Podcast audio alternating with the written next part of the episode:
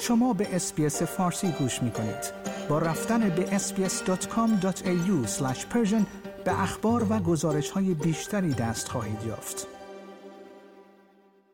هفته نامه تایم طبق سنت سالانه خود روز گذشته چهارشنبه هفتم دسامبر آقای ولادیمیر زلنسکی رئیس جمهور اوکراین را به عنوان شخصیت سال 2022 و زنان ایران را قهرمانان سال 2022 معرفی کرد.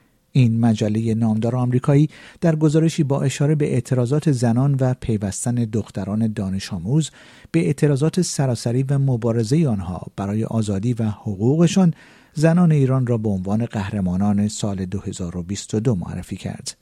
مجله تایم با اعلام زنان ایران به عنوان قهرمانان سال 2022 که آخرین روزهای آن در حال سپری شدن است نوشته آنچه اکنون در ایران رخ می‌دهد با گذشته متفاوت است. بدری حسینی خامنه ای خواهر آیت الله علی خامنه ای رهبر جمهوری اسلامی بر اساس نامه‌ای که پسرش در فرانسه منتشر کرده با انتقاد از خلافت مستبدانه برادرش علی خامنه ای از او اعلام براعت کرده است. خانم حسینی خامنه ای که مقیم ایران است در نامه خود که محمود مرادخانی فرزند او در حساب کاربریش در توییتر منتشر کرده است نوشته است برادرم صدای مردم ایران را نمیشنود و به نادرستی صدای مزدوران و جیرخارانش را صدای مردم ایران می شمارد و آنچه برازنده خودش می باشد را به مردم غیور و ستمدیده ایران اطلاق می کند. در ادامه این توییت آمده است من به عنوان وظیفه انسانی خود سالها پیش بارها و بارها صدای حق طلبی مردم را به گوش برادرم علی خامنه ای رساندم ولی پس از آنکه دیدم گوش شنوایی ندارد و راه خمینی را در سرکوب و کشتار مردم بیگناه ادامه می‌دهد با او قطع رابطه کردم.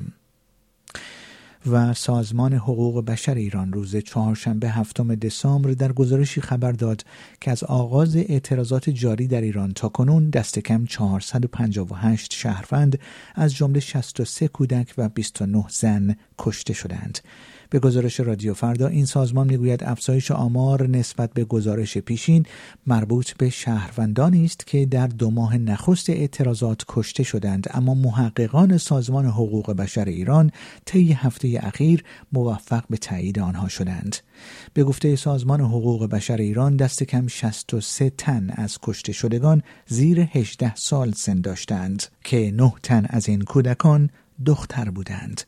بر اساس این گزارش همچنین قوه قضاییه جمهوری اسلامی تا کنون برای 11 تن از معترضان حکم اعدام صادر کرده است.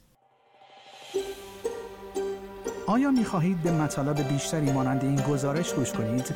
به ما از طریق Apple Podcast، Google Podcast، Spotify یا هر جای دیگری که پادکست های خود را از آن می گیرید گوش کنید؟